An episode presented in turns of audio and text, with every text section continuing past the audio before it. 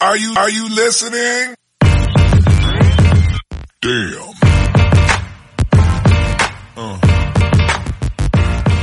Yeah. ¿Qué pasa, boles? Bienvenidos a Massive Ball, tu podcast de opinión de la mejor liga de baloncesto del mundo. Con vuestros hombres siempre, Luis, el purista. Hola, buenas tardes a todos. Bienvenidos al mejor programa podcast de Europa, del mundo y de todos.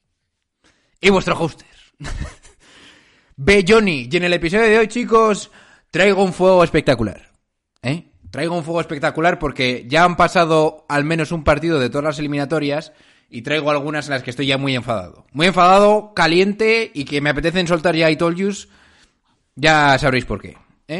Evidentemente hoy, o depende de cuando estoy escuchando, o ayer, jugaron el partido entre Filadelfia contra Miami y el de Dallas contra Phoenix. Pero además de eso vamos a hablar, a pesar de que igual ya han jugado y se va toda la mierda, del Memphis contra Golden State Warriors y el de Milwaukee contra Boston. Sobre todo el de Golden State contra Memphis porque, vamos, os vais a cagar.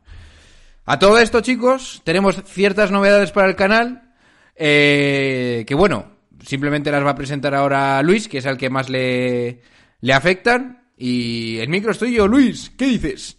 Pues vamos para allá. Bueno, pues los cambios son los siguientes. Vamos a ver, yo siento personalizar, pero es que tengo que decir yo.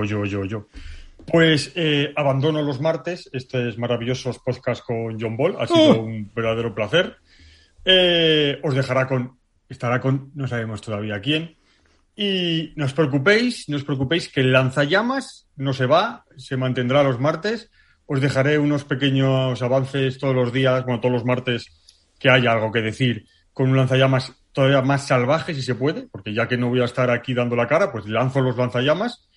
Luego, los sábados, o los fines de semana, porque realmente no sabéis, los sábados, domingo, todo depende de cómo nos vaya, haré con Oscar, con el gran Bigo, haré un programa en Twitch sobre técnica y táctica de baloncesto. Ojito ahí, Intentaremos que sea lo más a menos posible porque realmente la técnica y la táctica en el baloncesto puede ser algo arduo y pesado, pero os prometo que a todos aquellos que os interese no va a ser ni arduo ni pesado, va a ser lo más interesante posible dentro de lo que es el baloncesto. Y yo lo que quiero en ese Twitch, es demostrar que esto sigue siendo baloncesto. Da igual que sea la NBA, que sea la CB y tal, o sea, todos, incluido Jordan, incluido Larry Bird, nuestro gran LeBron y compañía, todos han empezado sin saber nada de baloncesto. Entonces, quería transmitir eso de que cómo se empieza, qué se hace, qué es, sobre todo cuando alguien,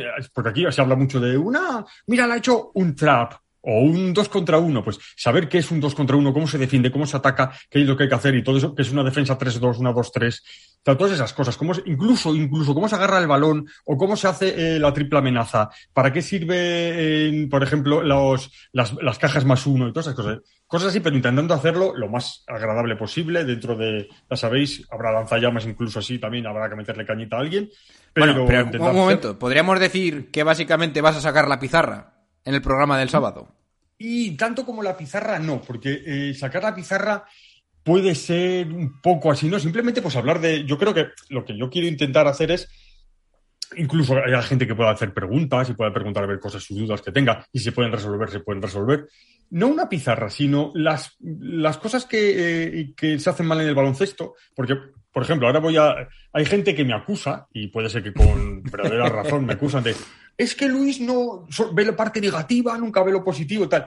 Pero es que hay que comprender que yo he estado muchísimos años como entrenador y como cosas así. Entonces, cuando yo veo un partido, yo veo un jugador y me tengo que fijar en él, veo las cosas que hace buenas, pero es que también, por desgracia para mí, veo las cosas malas. Eso es como un director de cine que va a ver una película y se fija en cómo está el encuadre de la película, cómo sale una cosa, cómo sale la otra, y ve lo malo a veces. Entonces me pasa eso. Entonces, por ejemplo, hay cosas que siguen haciendo los jugadores mal, como es dejar de votar sin saber a quién le van a pasar. John, tú no me digas que a ti no te han dicho 1000 veces que no se puede parar de votar si no sabes lo que vas a hacer. Me lo han dicho bastante y he pecado cuando era joven de eso. Pero lo siguen haciendo. O sea, la NBA lo siguen haciendo todos. Bueno, Luis, céntrate. ¿Qué más vas a hacer? Y luego también vamos a hacer para Patreon, Julián Oscar y yo, debates NBA, en el que vamos a hablar temas de actualidad y vamos a debatir un poquito así sosegadamente y de forma tranquila. sobre temas de actualidad, temas de historia de la NBA y cosas así. Ese es el plan. O sea, es decir, yo abandono los martes momentáneamente porque estoy seguro que algún día volveré alguna vez para meteros caña, porque os lo mereceréis. Y eso, o sea, no lo dejo los martes, pero ahí estaremos. O sea, que básicamente, si queréis escuchar a Luis, vais a tenerlo siempre los sábados. Aparecerá en los podcasts de pago de Patreon y de iVoox. Y yo, personalmente, le llamaré cuando haya alguna cosa muy bestia y probablemente sea los domingos. ¿Eh? Tal cual. Así. O sea, un resumen rápido, no pues lo que se ha enrollado Luis, pues te lo digo yo. Vale, así no, es decir, no os vais a librar de mí. Y por cierto, oye, aparte, antes ya de dejar de entrar ya con los partidos estos, que hay varias cosas que decir, sobre todo de ciertos jugadores, es decir, oye, que muy agradecidos a todos estos días, que a los que no les haya gustado lo que he hecho, pues no, nada, lo siento. Pues sí, has sido la persona que más fanaticada ha generado. Exacto. Por lo menos los de los colaboradores más importantes. Y que los que no le, y lo que les ha gustado y tal, pues ahí me tiene, me seguirá, seguiré en el grupo de OGs. Y todas estas cosas y toda la cañita que haya que meter, pues se meterá. Ya está, venga, vamos a la NBA, que es lo importante, que a la gente, mi persona... Sí, no, pero espérate un momento porque ahora voy a sacar pecho yo. Ojito. A día de hoy somos top 2 en NBA, en podcast, en iVoox. Top 2. Tú te preguntarás, ¿quién está delante? Mínimo de veterano. Contra eso, contra Demiel y esta gente, pues hombre, no hay mucho que hacer. Pero... muy hypeados y muy agradecidos a todos los que nos escucháis de todo el mundo. Desde la República Dominicana con Darwin hasta Indonesia. Bien. Pues dicho esto, chicos, vamos al lío. Cuando las noches de NBA se hacen largas y los días pesados, siempre tendréis Massive Ball para pasar un buen rato.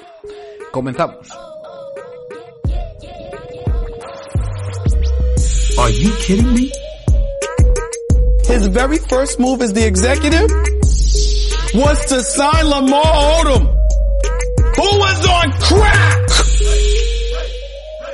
Take that for data.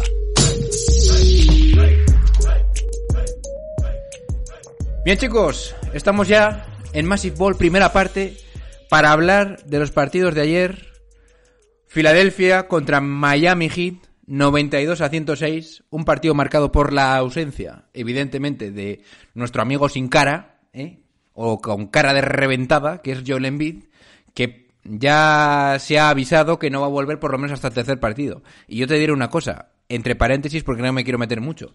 ¿Tú te crees que cuando vuelva este tío con una fractura en la cara va a estar bien en general? ¿Tú sabes la hostia que se ha dado? ¿Y cómo tiene que tener la cara de hinchada? Yo no sé si este tío... muy optimista me parece todo. Bien, dicho esto... voy a dar los props al principio porque sí que me ha parecido... un partido al menos interesante, sobre todo en la primera parte, porque los Miami Heat han salido arrollando. Y voy a dar aquí mis props. Filadelfia se ha sabido reponer de una forma aceptable. No te voy a decir espectacular, pero aceptable. Un gran Tobias Harris, que me parecía imperativo que los Sixers empezasen a buscarle más que nada porque cobra 35 y porque yo creo que a Maxi ahora mismo no le puedes pedir mucho, pero al que sí que le puedes pedir mucho... ese es mi hombre James Harden, que otra vez ha hecho un partido bastante sosainas. Que, por cierto, justo ha metido, ya ha asistido lo mismo que estaba haciendo durante su estancia en los Philadelphia 76ers, que son 16 puntos, 9 rebotes, 9 asistencias. Y te digo una cosa, Sergio, si estás esperando algo de este tío, ya te puedes ir olvidando.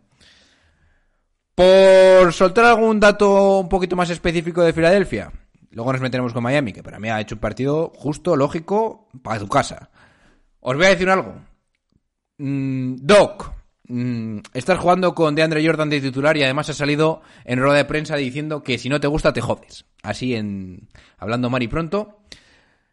Y solo te diré que DeAndre Jordan en el partido, en los 17 minutos que ha estado, ha sido menos 22, pero con Paul Reed, que es el pívot suplente de los, digamos, del suplente, ¿no? Han tenido un menos 3 con él en el campo y sin pivot han estado más 3. Así que Doki Doc, yo no sé qué me estás... hay que ponerse las gafas o algo.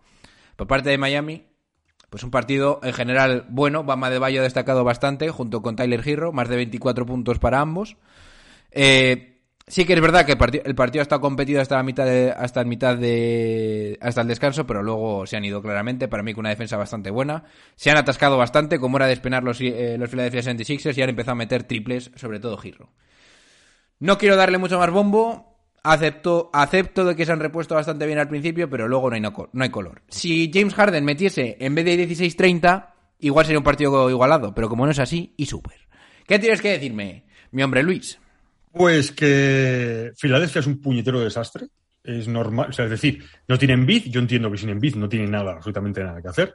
Como has dicho tú, Harden no da más de sí, pero bueno, defensa inexistente por parte de Harden, es como si no hubiese estado en el campo. O sea, no se puede permitir que un jugador que, ya no vamos a hablar del dinero que cobra lo que cobra, sino un jugador como Harden meta 16 puntos, haga 5 asistencias con un 28,6 en tiros de 3, 2 de 7, es decir...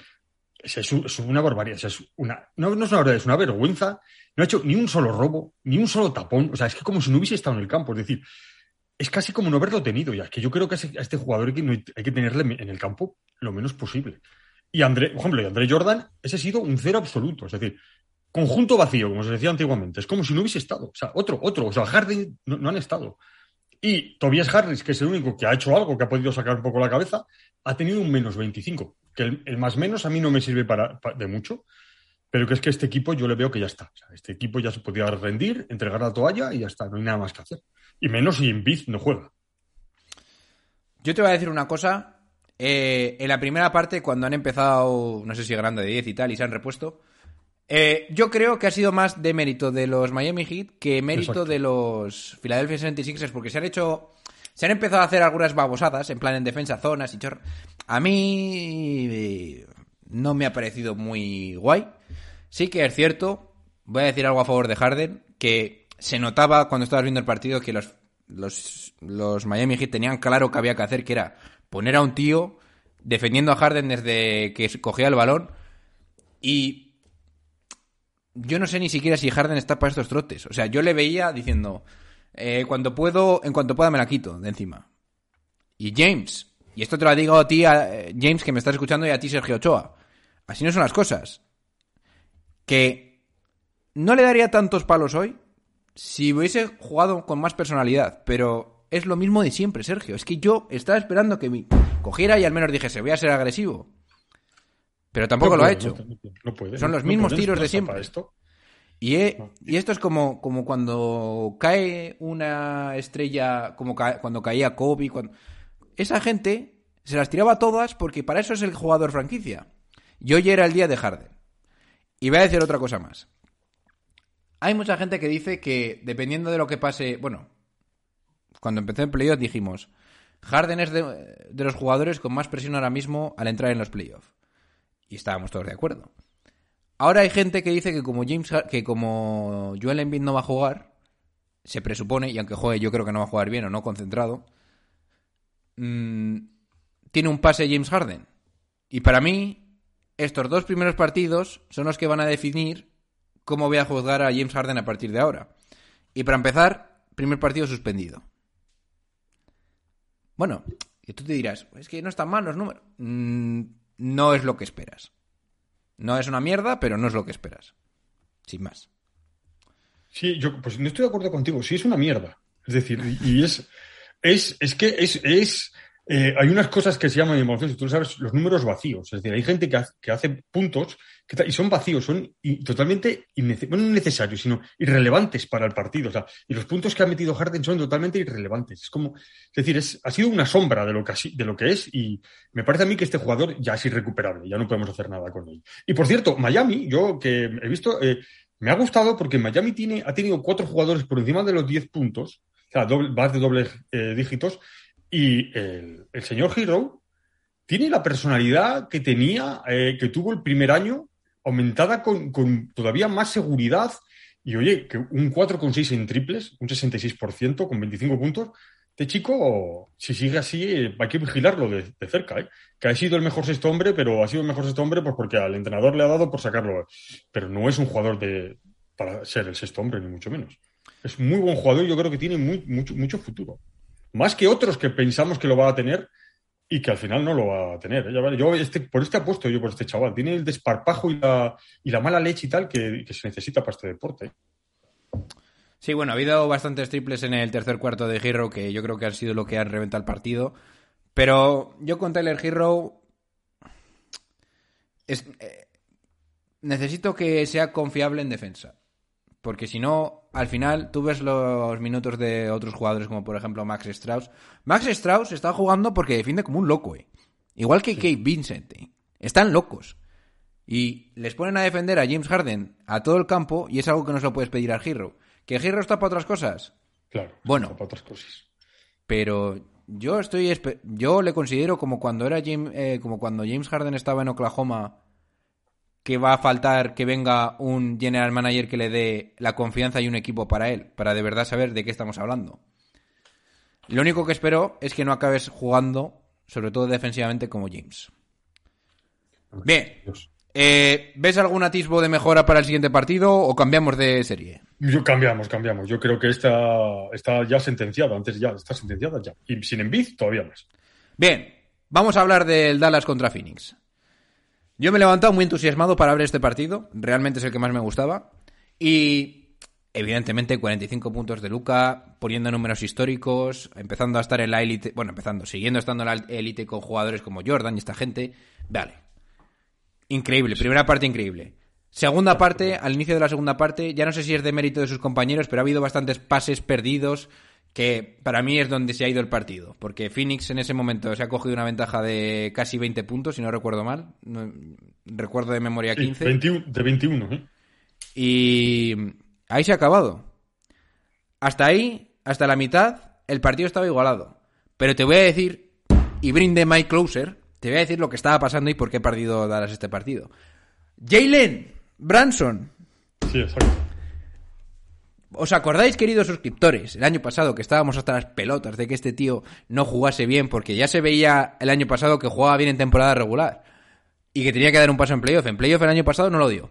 Este año tú dices, no, ahora sí lo ha dado. Make no mistake.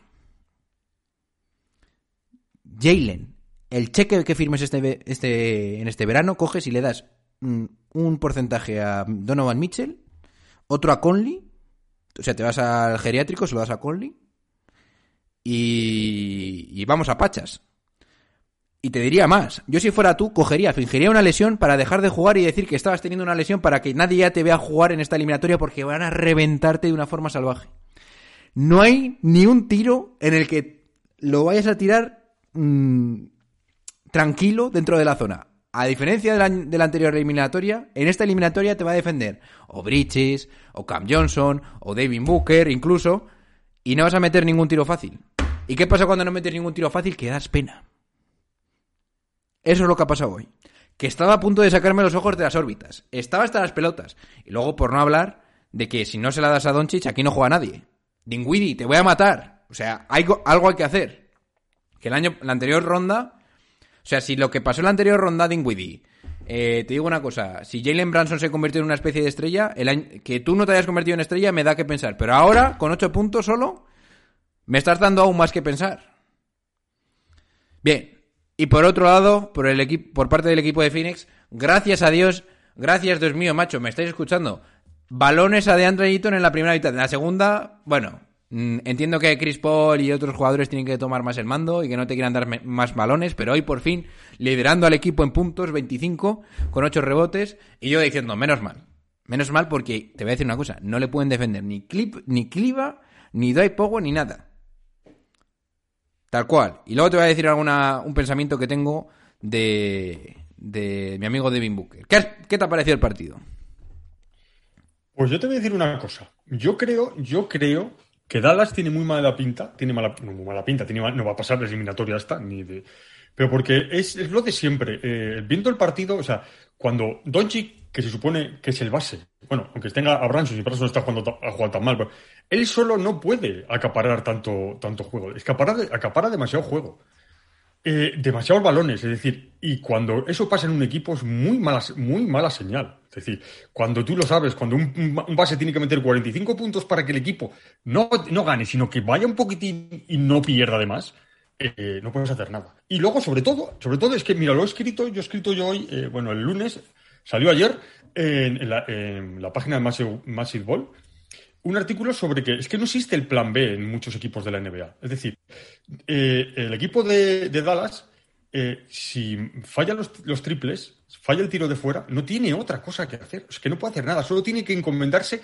a que ya entrarán. Entonces, por eso oscilan tanto los partidos. Por ejemplo, Dallas ha remontado muchísimos partidos, porque si tú al principio no los metes, ya los meterás, que tienen los jugadores que los metan, pero es que no tienen plan B. Y bueno, la defensa, no ha habido defensa, es que no, la defensa de Dallas ha sido otra vez casi volver a la defensa antigua, a lo que hacía antes de que... Hostia, macho, pues yo no sé qué partido has visto al final, porque en la defensa del último cuarto han estado a punto de ganar... El último cuarto ya estaba ganando, si los otros ya... Escucha, se han remontado gracias a la defensa, que han estado a punto... Esto es lo que iba a decir por parte de Dallas. Han estado a 10 puntos en el último cuarto, que el partido de hoy era para meterles una paliza, ¿eh? Ya han estado a 10 puntos. Eso es lo único que te puedes agarrar siendo Dallas. Pero eso ha sido de mérito de los Suns, que al final se han dejado llevar. Si los Suns hubiesen tenido en un partido más igualado, no se les acercan nunca.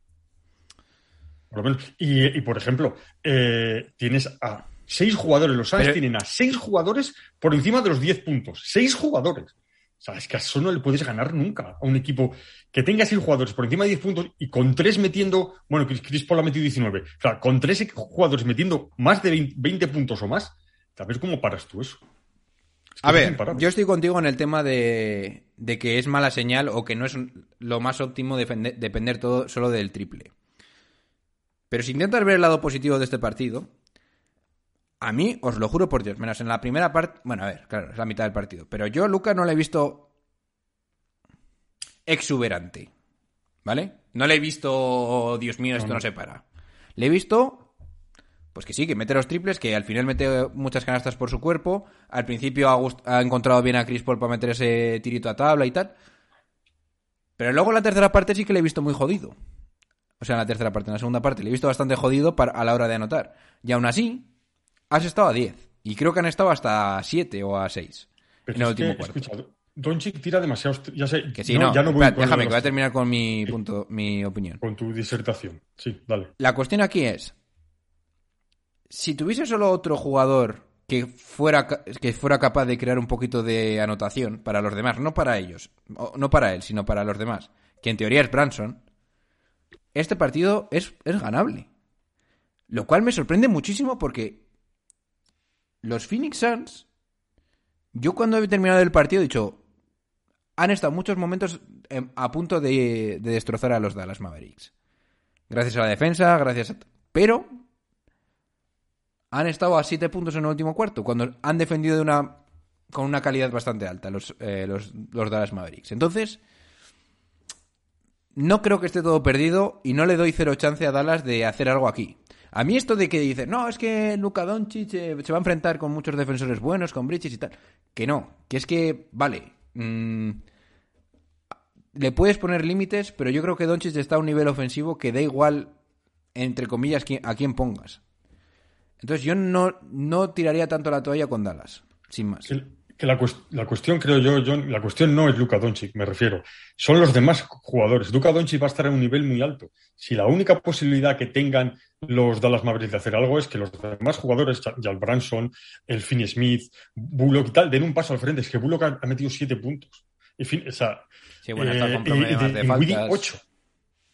Y claro, el único que le ha ayudado un poquito así fuera de su rol ha sido Maxi Kleber. O sea, me refiero que es que la diferencia son los de al lado. Luka Doncic va a estar a un nivel excepcional y da igual quién le defienda. O sea, porque si no te meten los puntos va a ser capaz de asistir. Y la cuestión es si esas asistencias se llegan a dar, es decir, que tus compañeros son capaces de meterlas, entonces tendrá alguna oportunidad. Pero como esté tan solo como hoy, es que no puede. Es que no se puede jugar solo al baloncesto, no se puede. Y los Suns, yo es que les veo una máquina de jugar al baloncesto casi perfecta. O sea, lo hacen cada momento lo que tienen que hacer, cómo lo tienen que hacer. Vale, en el último cuarto se han dejado llevar, el otro se han presionado un poquito y tal, pero yo creo que es que si van a tener que meter una marcha más, la meten. Yo no le doy. Mira, que a mí Dallas me gusta y me gusta mucho Doncic. Pero no le veo yo a Dallas. A mí no me ha parecido un partido con tanta superioridad de Phoenix. No lo sé. Yo creo que era necesario. También, yo creo que era necesario. También entiendo que Devin Booker no estará 100%. Pero bueno. Yo necesito, Devin, macho, que te calientes mucho en defensa y tomes... Y te tomes cada emparejamiento como a vida o muerte. Pero es que yo luego es un jugador que haga eso, luego no rinde en ataque. Si hiciese, o sea, si Devin Booker hace eso, que sé que lo puede hacer, porque y por eso le pongo por encima de bastantes jugadores que tienen o que se les presupone tener el mismo nivel que Devin. Si Devin hace eso, entonces sí que digo que es over. Pero me gustaría ver una defensa, o sea, un paso adelante de Devin Booker, porque ahí ya me creería a los Phoenix Suns de una forma más potente, ¿no? Bien. Sin más. Yo creo que va a haber 6 partidos aquí en esta eliminatoria, mínimo. Sin más. Lo dejo ahí. Ojalá. Ojalá, para disfrutar del baloncesto. Pero yo no... Ojalá. Eso puedo decirte, ojalá. Yo es que veo... Ahora que estoy en Twitter, yo hay mucha gente que dice, no, es que Dallas va... Es que Luka Doncic va a ver a Bridges, va a ver a Chris Paul, que también es un excelso defensor, tal. Incluso hay gente en el grupo de WhatsApp que ha dicho, que no voy a decir quién es porque me parece bastante grave, que pongan a Chris Paul a defender a Luka Doncic. Estáis locos. Yo creo que no ponéis a Luka Doncic el respeto que se merece. Y mira que digo mucho esa frase, pero es que la gente le está acusando a Doncic porque sabéis que no defiende. O sea, pues es que tampoco estoy de acuerdo con eso. Pero bueno, da igual. Escuche, la gente puede decir que no defiende. O sea, claro, no es un perro de presa.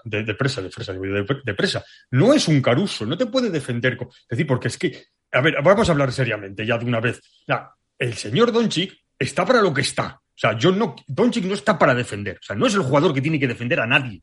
Doncic está para asistir y para meter puntos y para dirigir el equipo y para hacer lo que le dé la gana en ataque. En defensa ya hay más gente que tiene que defender. No le podemos pedir que sea un perro de presa porque, en primer lugar, no lo ha sido nunca y, en segundo lugar, no lo tiene que ser. Es que un jugador no puede ser una máquina en los dos lados. O sea, aparte de que te llames Michael Jordan. No puede ser una máquina en un lado y una máquina en otro. Entonces, es que no defiende. Pues claro que no defiende. Es que si yo soy el entrenador de ese jugador, no quiero que me defienda. Yo quiero que me ataque, que es lo que necesito. Que necesito que meta 45 puntos y que asista a sus compañeros y que los compañeros le metan 20 asistencias y cojan... Y ya está. Pero no necesito que me defienda. Pues yo no estoy nada de acuerdo contigo. Yo creo que... Ya sé que no estás de acuerdo conmigo. Yo creo que Luka Doncic sí que defiende bastante bien y sobre todo... Claro que defiende, pero no esperan que defiende. Pero es que la gente espera que defienda como un perro de presa. Y No. Se le acabará exigiendo que haga eso en algún momento de su carrera. Y yo creo que él va a ser capaz de hacerlo porque es un ganador. Pero bueno. Si no, es que ser posible... Porque, y es más, no considero que... Son ganas, ¿eh? Es más, Luka Doncic es un jugador que se puede esconder muy bien en defensa y que simplemente con ser tácticamente bueno no es ninguna debilidad, a mi parecer, pero bueno. No, debilidad, ¿no? No, simplemente, pero esperan que un 1 contra 1 sea... que sea capaz de defender como lo hace Tatum. Pues no lo hace. Porque no tiene ni la agilidad, ni la fuerza, ni la velocidad para hacerlo. Pero sí tiene otras cosas que le mejorarán en defensa, como dices tú, que es suficientemente inteligente para saber lo que tiene que hacer, porque para defender bien el lado débil no hace falta que sea 1 contra 1 y el equipo, y su propio equipo tendrá que ser lo suficientemente inteligente para no hacer que él sea el que se tenga que poner a hacer el 1 contra 1 del jugador. Pero es que eso es demasiado Luis, es que para mí eso es demasiado sencillo decirlo. Luka Doncic va a estar sí o sí, si eres un equipo bueno, vamos a decir los Golden State Warriors bien dirigidos, bueno, los mismos Phoenix Suns, que saben, sí, sobre todo con Chris Paul.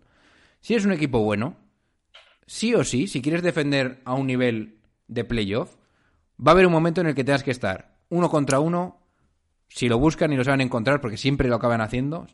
Ocurrió con LeBron James cuando encontraba a Curry en los playoffs y con mucha gente más. Sí o sí va a haber en algún momento un emparejamiento de Devin Booker contra Doncic o Devin Booker o Doncic contra CP3. Yo no creo que yo no veo un mismatch horrible. De verdad que no lo noto. No lo hay, pero es que la gente... O sea, pero lo que la gente pero pide... ¿Por qué decís que es malo defensivamente? Porque quieren... porque no es que dicen que... Sí, dicen que es malo porque algunos no saben lo que dicen y otros porque quieren, porque han visto una jugada de Luka Doncic en la que el Booker pues le ha toreado. que es lo que hace al 95% de los demás jugadores de la NBA. Que es que tampoco podemos pedir... Esa jugada con la que se ha enfadado tanta gente en el grupo de WhatsApp me parece una jugada normal, claro, pues eso, de un muy buen atacante. Bueno, en fin, que no me voy a meter en este tema, sin más. Bien, vamos a hacer aquí una pequeña parada y volvemos a hablar de un par de cositas que quiero decir de las otras eliminatorias. Venga, dentro intro.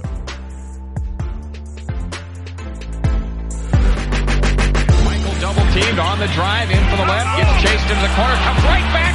Oh, through the foul. Wow. Oh. There's a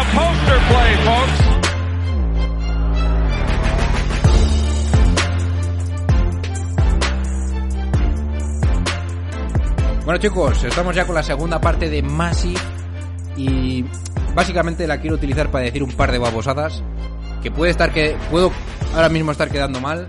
Pero me la suda, la voy a soltar igual porque ya me conocéis. Eliminatoria Golden State Warriors contra Memphis.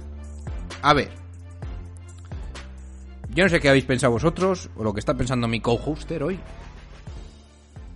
pero para mí, el hecho de que no haya ganado Memphis ese partido me parece un síntoma de que va a acabar habiendo una barrida. Exacto. O sea... Tienes a mi hombre Stephen Curry con problemas de faltas en todo el partido. Te gana el partido Jordan Poole, que yo creo que hasta cierto punto eso puede ser factible. Eso, o sea, debe ser factible. Eso para mí no puede ser una opción, pero bueno. Se echan a Draymond Green de una forma bastante cuestionable. Sí que es cierto que hay una hostia en la cara, pero como para echarle. Bueno. Y acabas palmando el partido con un partidazo de Jaren Jackson Jr. Y yo sigo diciendo lo mismo... Ja Morant. Me está empezando a dar la sensación, macho, que este tío quiere demasiado la gloria. Y escucha, y yo voy a ser el primer... me compré tu camiseta y todo el mundo sabemos lo que es Ja Morant para la NBA, posiblemente la estrella más masiva dentro de 2 años. Eso por delante. Pero creo que se te está yendo la pinza. La jugada que hacen para ti en el último, por decir una peculiaridad del partido, la jugada última para ganar el partido, que por cierto falla Klay Thompson los 2 tiros libres, que si no hubiera sido, no hubiera habido partido. Creo, Ja Morant, que tienes que empezar a valorar otras opciones. También te digo otra cosa, que tú y yo sabemos qué movimiento le haces a todo el mundo para irte del defensor, que es el de dar un bote hacia la izquierda, hacer que te vas hacia la derecha y luego sigues con la izquierda. Que eso nos ha funcionado a todos. Y yo te digo que a mí me ha funcionado toda mi vida y con eso me iba de los defensores. Pero que llega un punto que se dan cuenta. ¿Y sabes quién se está dando cuenta? Porque precisamente no tenías a Gary Payton. ¿Sabes quién se está dando cuenta? Mi hombre Gary. Lo cual me hace pensar más aún. Y es lo siguiente, Gary Payton está loco.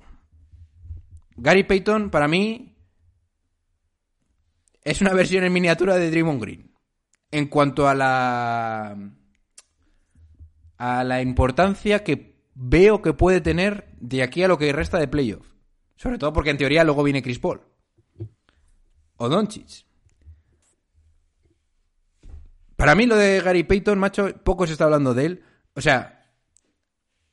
De verdad estoy muy loco si digo que para mí tiene, en cuanto a importancia defensiva en playoff, el mismo papel que puede tener Marcus Smart. Porque te juro por Dios que lo pienso. Es más, creo que Gary Payton es más incisivo que Smart. Otra cosa es que luego tácticamente y todas estas cosas... Pero claro, es que lo que te da Gary Payton luego, en plan en esfuerzo ofensivo, tampoco sé si te lo da Smart. Pero bueno, simplemente lo voy a ir diciendo para que luego no me llaméis loco o lo que sea. A lo que quiero llegar...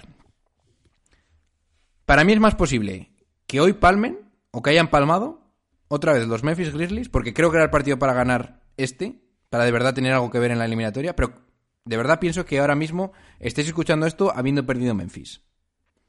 Sin más, mis reflexiones del partido. Yo no sé qué opinas tú con el tema de Ja Morant. Voy a decir una cosa que he estado pensando sobre Ja Morant y me voy a explicar porque...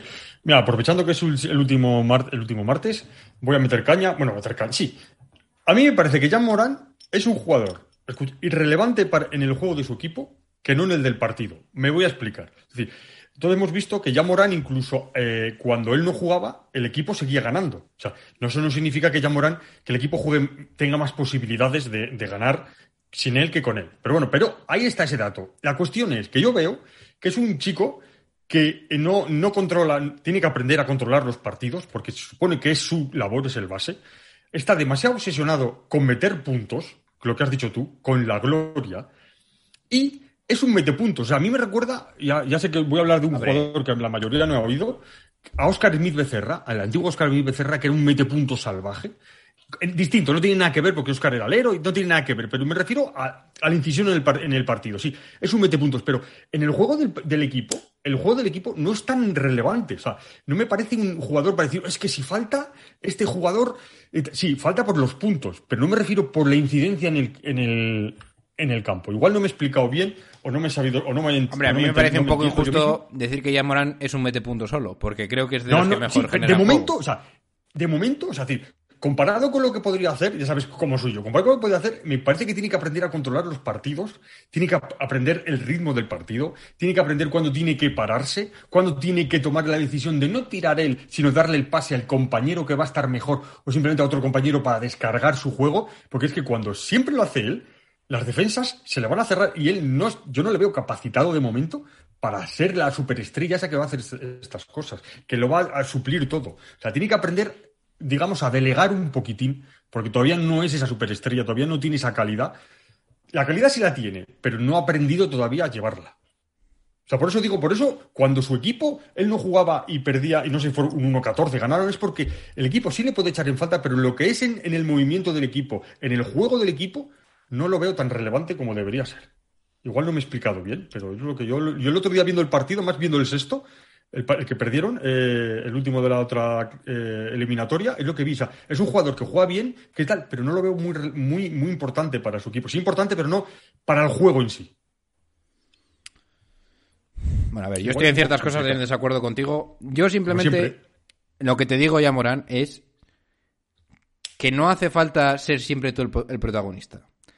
Que puedes meter 34, que es lo que metiste, pero no hace falta que te tires tú la última. Yo no estoy con Luis en lo que ha dicho. Yo creo que sí que es muy buen generador de juego y que juegan con él mejor en el partido, pero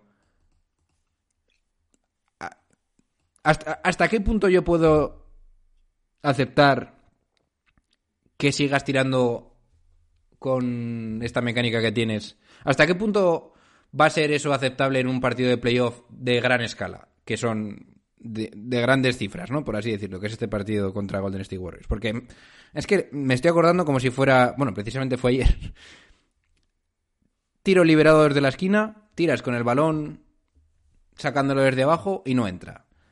Tiro de 7 metros o 8 metros desde la cabeza de la bombilla, se te queda corto. Que me acuerdo que además creo que hiciste airball. ¿Hasta qué punto eso es aceptable, Ja Morant? Y sobre todo, eso es a lo que yo me refiero. Pero no que no lo tires, sino en el momento que lo tiras.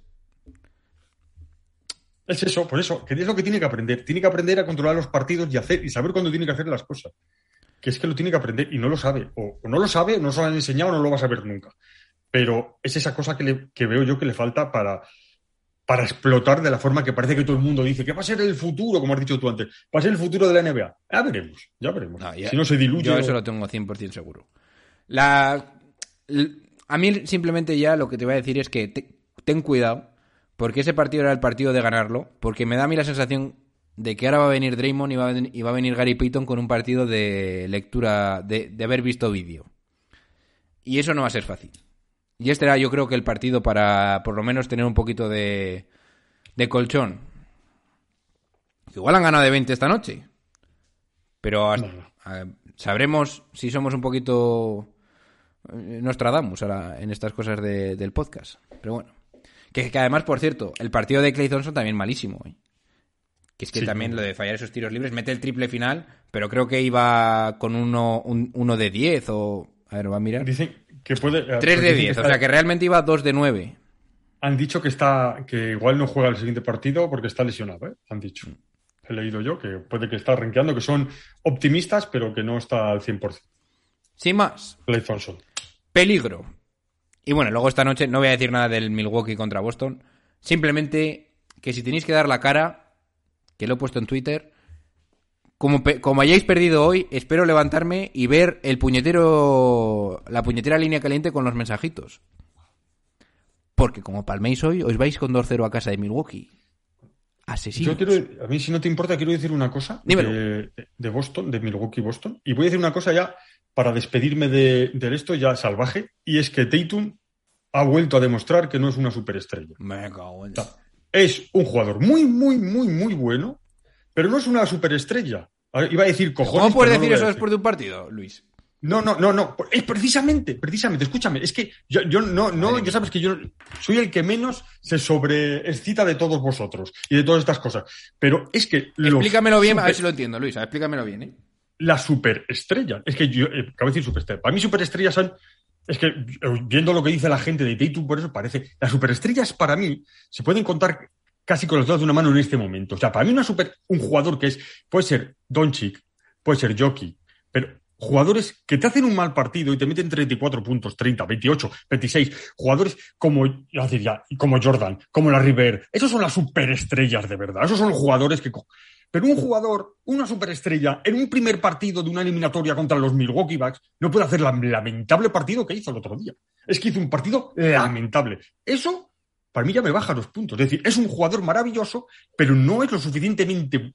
Superestrella. Hostia, Luis, es que me va a cagar en todo. Luis, Giannis Antetokounmpo, en los primeros playoffs que hizo, tuvo grandes cagadas. Es más, me acuerdo que estaba haciendo unos números bastante parecidos a los que estaba poniendo ahora, que en esa eliminatoria contra Toronto Raptors, en el cual Kawhi Leonard le barre. Después de barrerlo, ¿ya no es una superestrella? MVP de la temporada. Escúchame. Macho, es que estás diciendo unas cosas que me estoy volviendo loco, no. Escúchame, las superestrellas se demuestran día a día. Las superestrellas se crean cuando coges y le metes lo que le metes a Kevin Durant. Que tiene cojones que te tenga que decir esto yo. Es que dices unas... No, está muy bien que le meta a Kevin Durant, pero ahora tiene que seguir el partido siguiente, esta eliminatoria, y demostrarlo otra vez. Y la eliminatoria siguiente, demostrarlo otra vez. Y todos los puñeteros días. Y me da igual que tengas gripe, que tengas no sé qué, porque yo, en las superestrellas, con la espalda lesionada, yo no voy a más hablar de Jordan, con la espalda lesionada y tal, te meten 31 puntos. Con fiebre te meten 32. Con dolores, con el tobillo como tenía Isaiah Thomas, que tenía como una bota, te mete 29 puntos. Eso es una superestrella. LeBron James es una superestrella. Maravilloso. LeBron James, claro que es una superestrella, LeBron James. Pues... Ha sido una superestrella en este momento, ¿no? Bien.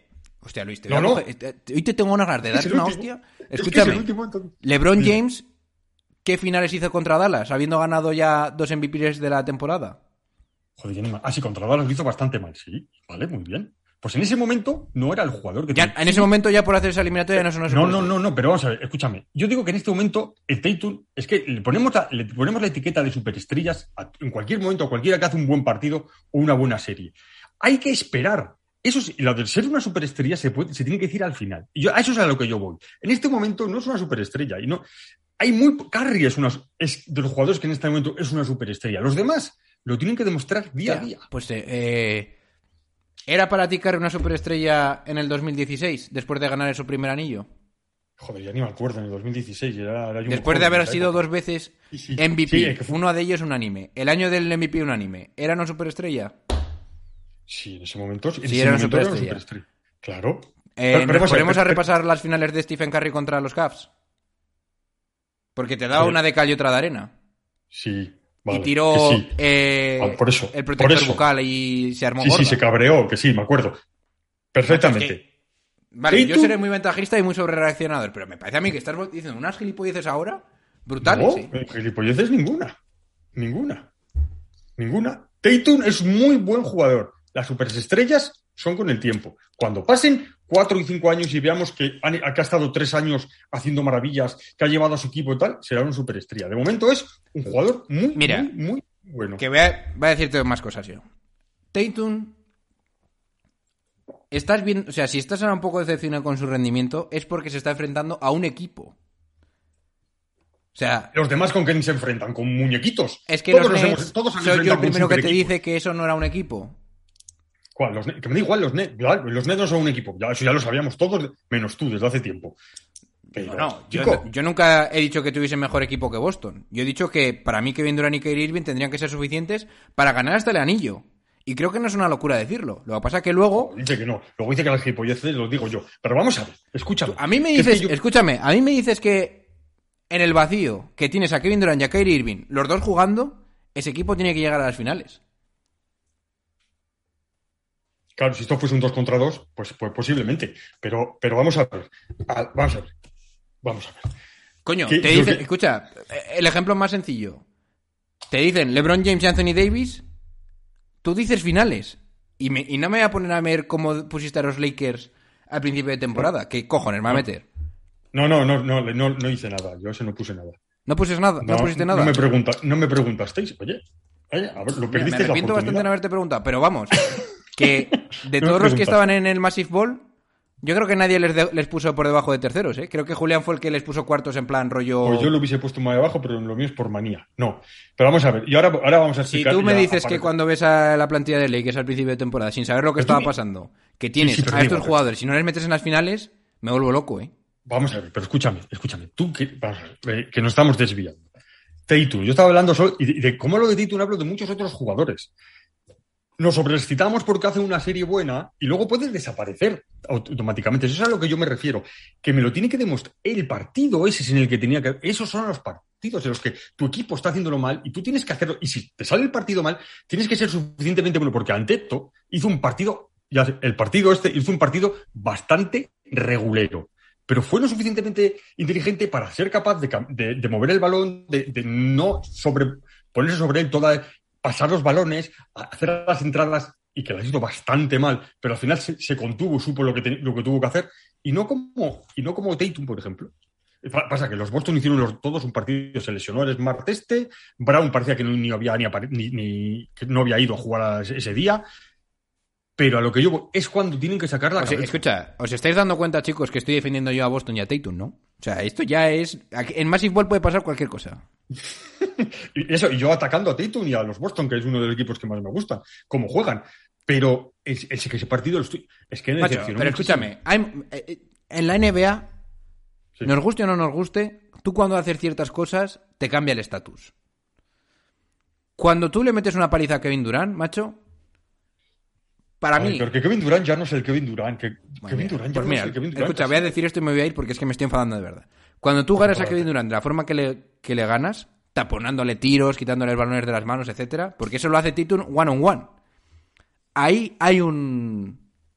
Ahí Tatum sube un escaño y gana un respeto que lo ganas por hacérselo a quien se lo haces. Pero vamos a ver. Y ya está. Y eso, para mí, en la NBA y para mucha gente en el mundo del baloncesto es suficiente. Eso es ser una superestrella, no es como la orden británica del mérito que te dicen, eres Sir Elton John y ya eres ser para toda la vida. No. Una superestrella te lo tienes que jugar todos los días. Eres una superestrella hoy y mañana también. Y al día siguiente también. Y el partido que viene también. No eres una superestrella porque hayas hecho una cosa buena al principio. No, tienes que hacerlo al principio, al final, en el medio. Pero es que no me vale porque te insisto otra vez. LeBron James, que es una superestrella o que era una superestrella, la lió en las finales y nadie dejó de decir que era el MVP. Escúchame, vale, pero bueno, pues entonces vamos a dejar en que Tatum está un muy buen jugador y dentro de 4 o 5 años veremos si es una superestrella o es un jugador irregular que no sabe hacer las cosas, que es muy bueno, pues que vamos a ver, que es que yo no estoy diciendo que sea mal jugador, ni mucho menos, que yo lo querría en mi equipo, pero no tiene, para mí no tiene esa categoría que le están dando la gente. Es que tú hoy metes en el grupo de UGs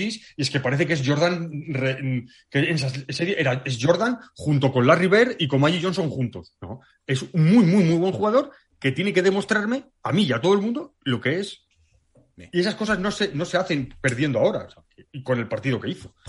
Bien, pues... Oye, que ojalá me calle la boca y vaya al siguiente partido y lo haga de maravilla.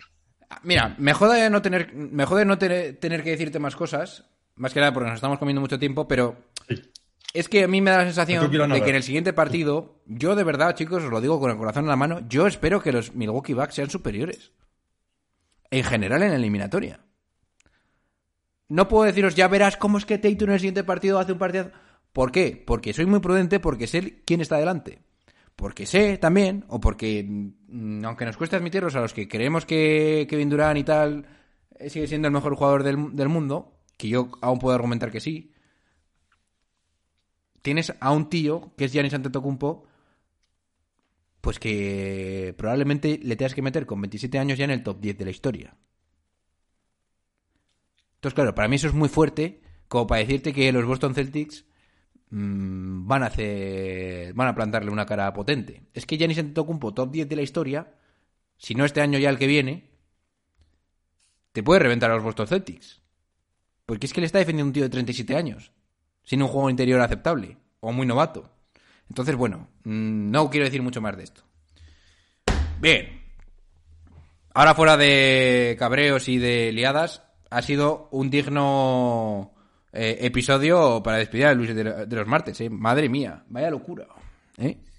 Había que darlo todo, hoy. Que me he puesto nervioso. Es que estoy caliente. Estoy muy nervioso. Ya sabes. Vas a buscarte Vas a buscar y vas a encontrar un digno superior a mí y que sepa más que yo y que todas estas cosas, pero estoy convencido que no te va a poner tan cabreado. ¿Tú te piensas que te piras ya? Si vas a seguir saliendo los domingos... No, pero yo digo los martes, yo digo este ten a ten contigo, luego sí, algún domingo iremos a hacer tal, pero este de día a día y tal, no vas a tener a nadie que te ponga tan mala hostia como te pongo yo. Ya está, eso sí. Vas a tener que buscar mucho, ¿eh? Vas a tener que buscar mucho. Bueno. Mucho. Bien, chicos, pues lo vamos a ir dejando aquí. Suscribiros a todas nuestras redes sociales, suscribiros a iVoox, seguid apoyándonos, que a mí me haría bastante ilusión ser el top 1 a mí y a Oscar y a todo el mundo, que evidentemente, en Polideportivo, como lo quieran llamar estos babosos, en iVoox. Suscribiros a Twitch, que estará ahora mismo Bico haciendo sus babosadas también. Suscribiros a YouTube. Si queréis apoyar el proyecto económicamente, podéis hacerlo por iVoox o por Patreon. Y dicho todo esto, nos vemos con Luis el sábado en Twitch. A mí me escucharéis el domingo, que viene invitado especial, no os voy a decir quién aún. Y nada, dicho todo esto, nos vamos despidiendo. Se despide ustedes vuestro hombre, Luis, el purista calagurritano. Ha sido un verdadero placer estar los martes aquí con todos vosotros. No vais a perderme de vista, no os vais a librar de mí tan fácilmente. Lo que ha dicho John, ha sido un verdadero placer, y lo que he dicho antes, si he molestado a alguien, pues no era mi intención. O sí. Y a los que... O sí, no era mi intención. Y si alguien, y a los todos, que esa marabunta de gente que me ha apoyado y que me sigue apoyando, muchas gracias, y ahí seguiremos al pie del cañón. Y vuestro host, Johnny Ball. Venga, chicos, pasadlo bien. Hasta siempre.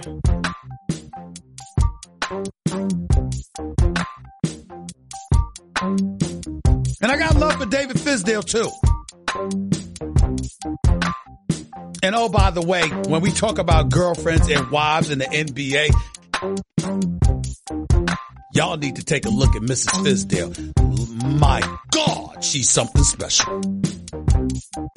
I assure you, you would see why that man is one of the happiest men on earth. Having said all of that, take that for data.